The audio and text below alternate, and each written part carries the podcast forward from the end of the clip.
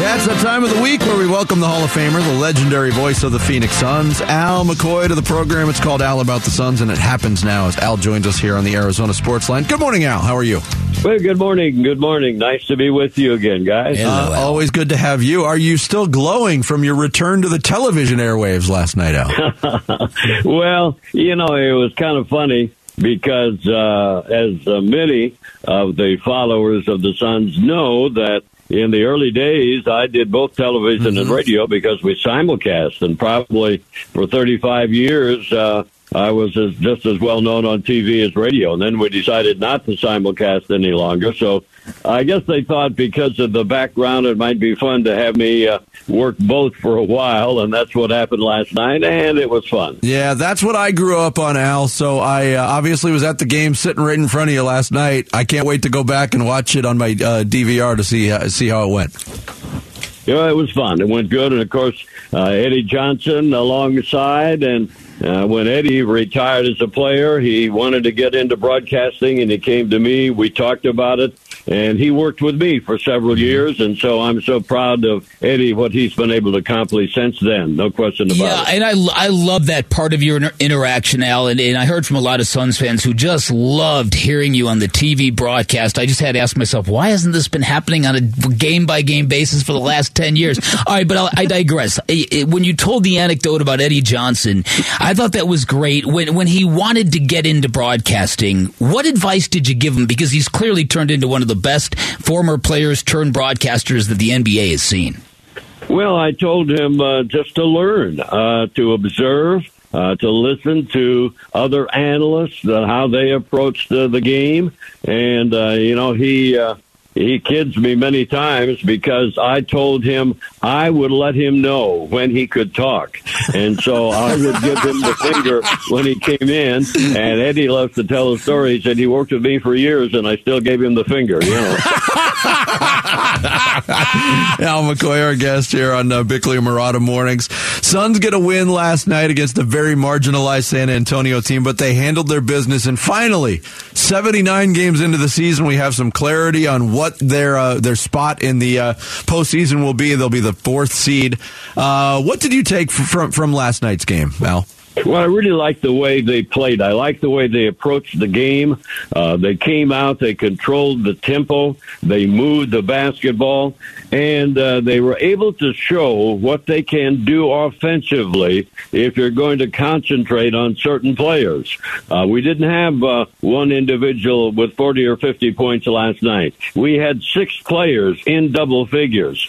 So I like the way they started things offensively and certainly, uh, I like the way that uh, uh, Devin Booker was able to push the ball when he was handling it. And we have to talk about CP3. Uh, I got a kick out of him particularly because a few games ago uh, we had had him on our post-game radio show, and I was kidding him about the fact that uh, everyone was saying he had to score more. And, uh, you know, he always has an answer, and he said, hey, the reason I'm not scoring is all those other guys are scoring. Right. I can score the basketball, uh-huh. and he certainly showed that last night when uh, the defense uh, wanted to concentrate on Booker and on KD. Who was putting the shots up to start the game was Chris Paul. And that's the weapon that the Suns have now. If you're going to double somebody, you're going to pay the price if you're going against the Suns, and they showed every every effort in that direction last night. Yeah, everything you say is so true. There's so many good things to vibe on with what Kevin Durant has done for this entire group.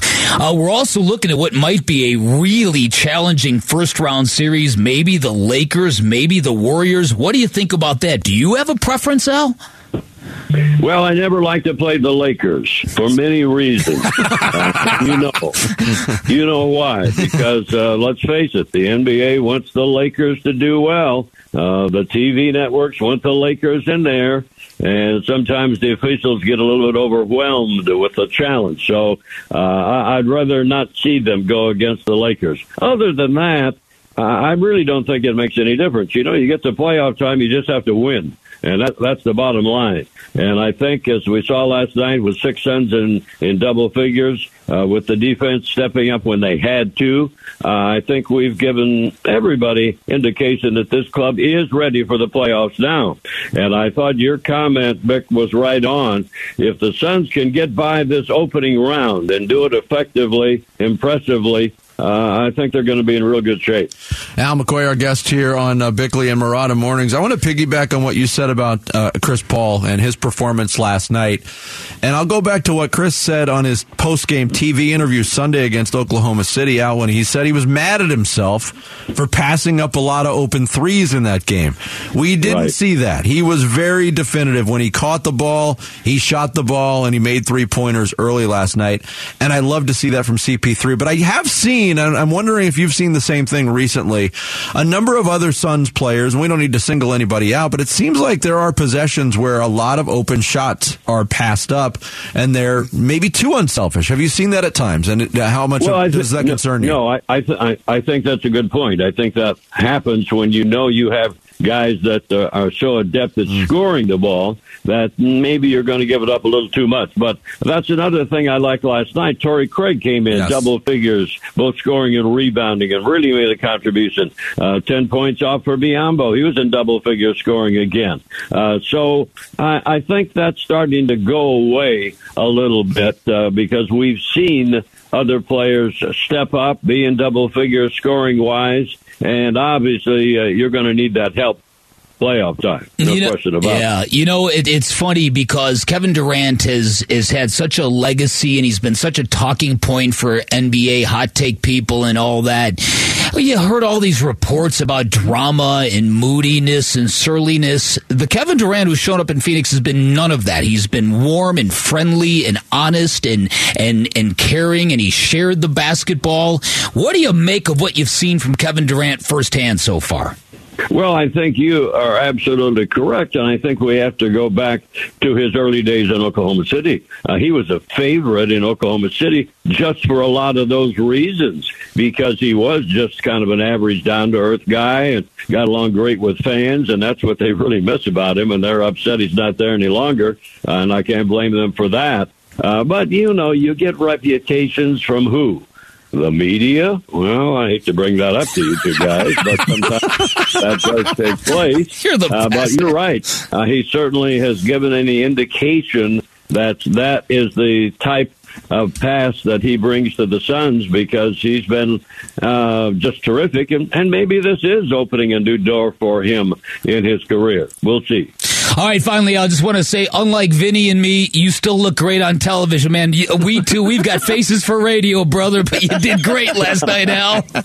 okay.